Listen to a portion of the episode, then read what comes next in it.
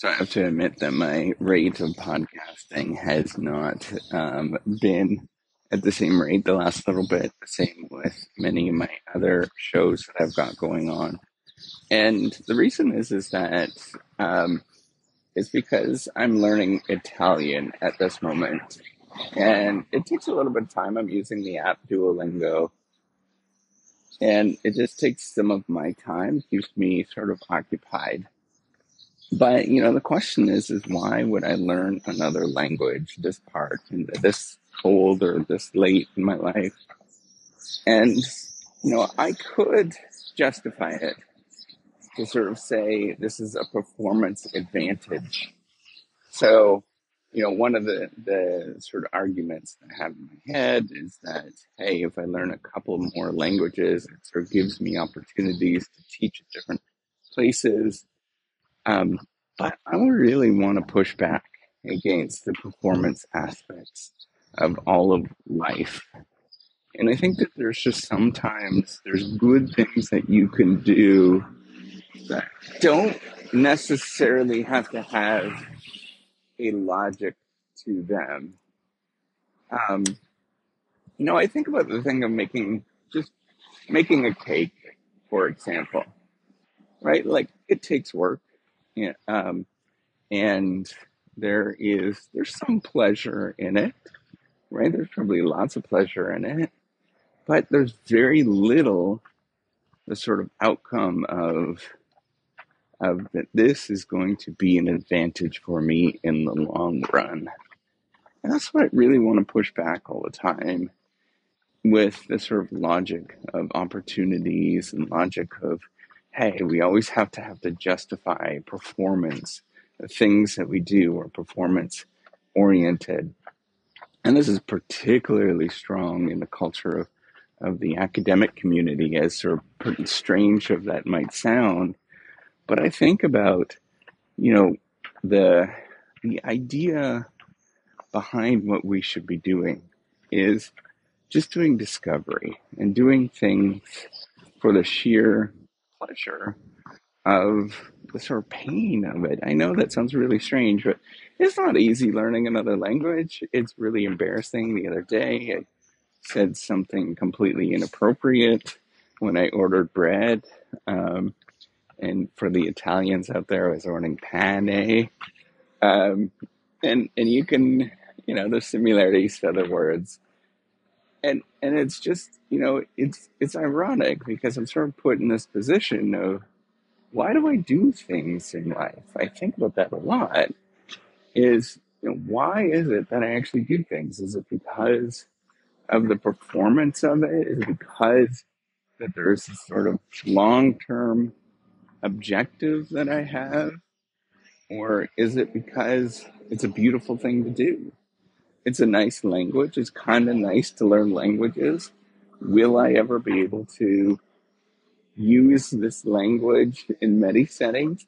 You know, probably realistically, in the long run, probably not. It's probably a pretty useless skill. Um, and that's actually what I was thinking years ago. This is what ended up happening to me. Why I actually sort of see the beauty of learning language, the beauty in art, is that I was a very, very devoted, um, sort of efficiency seeking person for, um, you know, particularly in high school, where I was looking for the easiest way to do things. So it was beautiful to, to learn a new language. I had the opportunity to learn French, but, um, you know, I sort of didn't take it seriously. I wasn't sort of in the moment because I wasn't justifying in my head that this was something beautiful to have. And so now I don't necessarily speak French at all. Um, and I think I understand why. I think I grew up in a very imm- immigrant um, oriented house.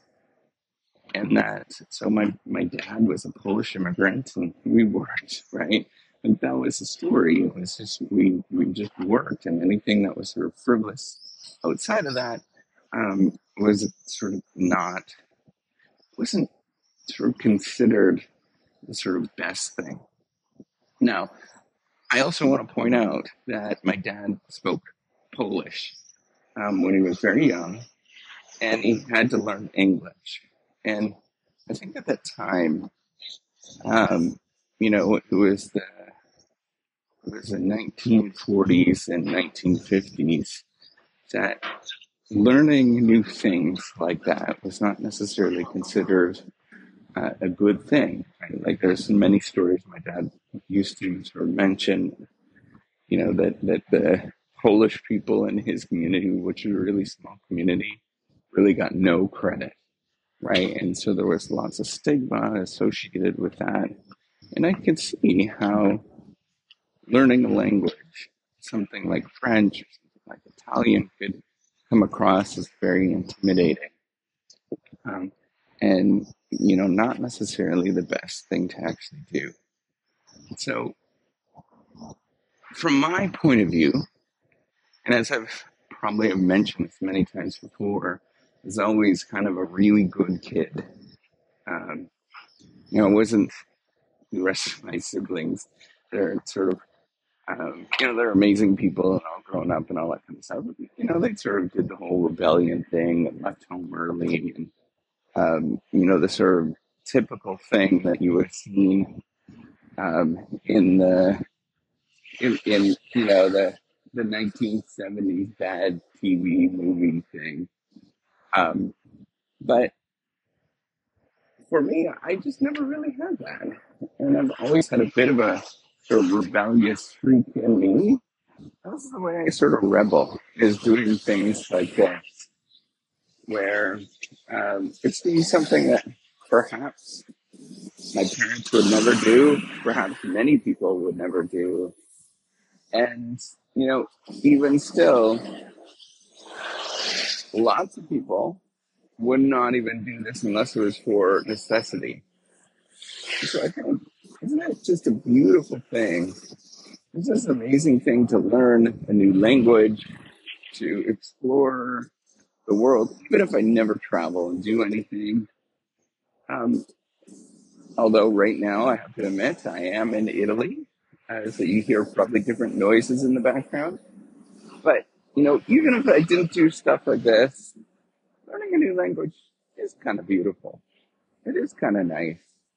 And yes, there might be slight performance advantages. It gives me a 5% jump up on the competition and all that kind of crazy nonsense talk. But it's just beautiful. It's just fun. It's just a curiosity. It's just, you do it just because you're alive. Yesterday, I had the opportunity because we are in in in um, Italy. We went into a church, and there was um, some martyrs that were in there, and the martyrs are an open tomb. You see inside, and you know, make, made me reflect. I actually had a little bit weird nightmares. But it makes you reflect on his life dis- disappears very quickly, and we'll never get a chance to do it again. Why not pursue it? Why not get after it? Why not do some really interesting things just for the hell of it?